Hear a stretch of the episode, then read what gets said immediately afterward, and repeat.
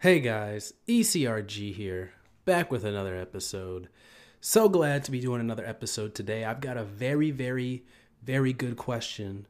User submitted, I mean, viewer submitted question from YouTube actually. They did this in the comments, and the comment is as such Hi, thanks for the video. Would you recommend one investing in a clinical research course before applying for a clinical trial assistant position? And they have in quotes here, in this case, coming from a background in science, biochem, cell biology research at a master's level. So it sounds like this person is coming from a master's degree. And I'm a, in order to get a master's degree, you have a bachelor's also. So would you write the question is would you recommend someone getting a clinical research course on top of that to become a clinical trial assistant? Okay. So no. The answer simply is no. I would not recommend for a few reasons. One, the clinical trial assistant position is an entry level position. Now, oftentimes they do say they want people with a year of clinical research experience or two years or whatever, blah, blah, blah, blah, blah. Don't pay that any mind. It is an entry level position. So if you are looking to be a clinical trial assistant, you need to apply for those positions regardless of how many uh, years of experience they think they want, because that is an entry level position. And what ends up happening is they get a good candidate who maybe that doesn't have the necessary experience that they ideally want in an ideal situation, but they give that person a chance. And, you know, that is the role that people take to get their foot in the door. So a lot of people are going to be applying for that with no experience. So that's just that's just how it is. That's just how the industry is. Same with the other entry level positions also. They want they they tend to post 1 to 2 years of experience. They post that because they don't want to do too much training. No one wants to spend all their time training. But you know that's just par for the course with those positions. Uh, they, they're going to say maybe no experience or they're going to say zero to two years experience because they want someone within that range. Now, would they hire someone with a year of experience? For sure, because that's what they ideally want. But they would also hire someone with no experience also. So don't let that deter you when applying. Apply for those positions also. Um, and the second part why I would not recommend a clinical research course is because a lot of those courses I feel like aren't beneficial to you when you don't know anything about uh, the industry. I feel like those courses are very, very beneficial when you have a little bit of background. Maybe you've done six months to a year because it's all so new. What they're preying on you with a lot of those courses out there is they are saying this person really wants to get in the industry. Uh, maybe if I can convince them to take this course and spend a few grand or however much it is up front, then they'll take the course, whatever, and you're going to learn something. You're going to definitely come back with some knowledge, but it doesn't necessarily translate into a job. Um, this is not an academic industry. This is not a, uh, you know, a like a certification based industry or anything like that.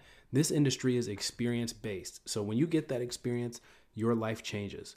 So what I would do in your situation, if you have a master's or anybody is focus on getting experience, whether that's through an internship, whether that's uh, through an entry level job, whether that's through a contract position, whether that's through a full time position. Focus on getting experience. Get your foot in the door first, and then you'll be able to go wherever you want, whenever you want. Trust me on this. Your life is going to change after you get clinical research experience, and you will see that. So I would not recommend. Now, a lot of people do not have the luxury, but I would not recommend spending your money uh, on a clinical research course because it is it is it is helpful when it comes to the amount of knowledge you will gain. You will definitely learn more about clinical research, but I do not think it translates with the amount of money that you spend into necessarily getting a job faster, and not when you can do it without getting a job. Now, what's that going to take? is you're going to have to look at yourself and understand what your positives and weaknesses are with your candidacy. You're going to have to make sure your resume is on point. Now, I do help with resume reviews. If you're interested in that, you can email me, eliteclinicalgroup at gmail.com. We've helped a number of people, and I made a recently made a testimonial video that's on the channel. You just type in resume review testimonials on YouTube or clinical research resume review testimonials. The video will pop right up. It is also, um, if you can't find it, you can email me, eliteclinicalgroup at gmail.com, and I will point you in that direction. But, you know, there are other things you can do to better your chances of getting a clinical research job. Maybe some of it is strategy. Maybe you're not applying to the right places. Maybe you're not applying enough. Maybe you're not networking enough with the right people. So if you need some help with there, you can email me or just look through some of the videos and uh, on YouTube and some of the podcasts on the podcast. Once again, link is in the description for those. So there, there could be a number of reasons why you're not getting uh, the looks that you want from different companies or or whatever that might be.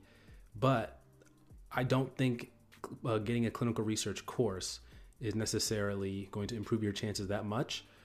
And I think you could kind of, you can definitely do it. 100% you can do it without uh, forking over those thousands and thousands of dollars. So I would not recommend a clinical research course, but a clinical research course, in my estimation, is definitely better than going and getting a whole another clinical research degree. Do not go for another four years after you already have a bachelor's degree to major in clinical research, or do not spend a year go getting a master's in clinical research when you have no experience in the field. Companies will pay for those degrees. They will they will pay for it. So you want you don't want to fork over that money out of your own pocket. You want someone else to pay for it. And besides, it doesn't matter if you have a master's in clinical research with no, with no experience.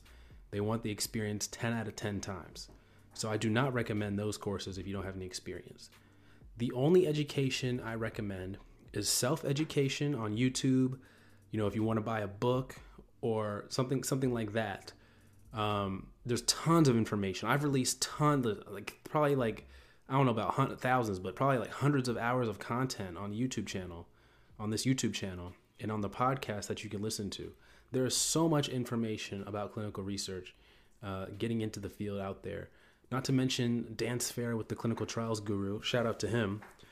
Um, he has lots of videos. I used to watch his videos when I was getting into the industry also, and has helped me a lot. So he's got tons of webinars, webinars, tons of content out there if you want to learn a little bit more about the industry and learn about some specific clinical research things. Now, I don't oftentimes go into too many specifics, but I do I've discussed how to do some of those entry level tasks you're going to be asked in the past.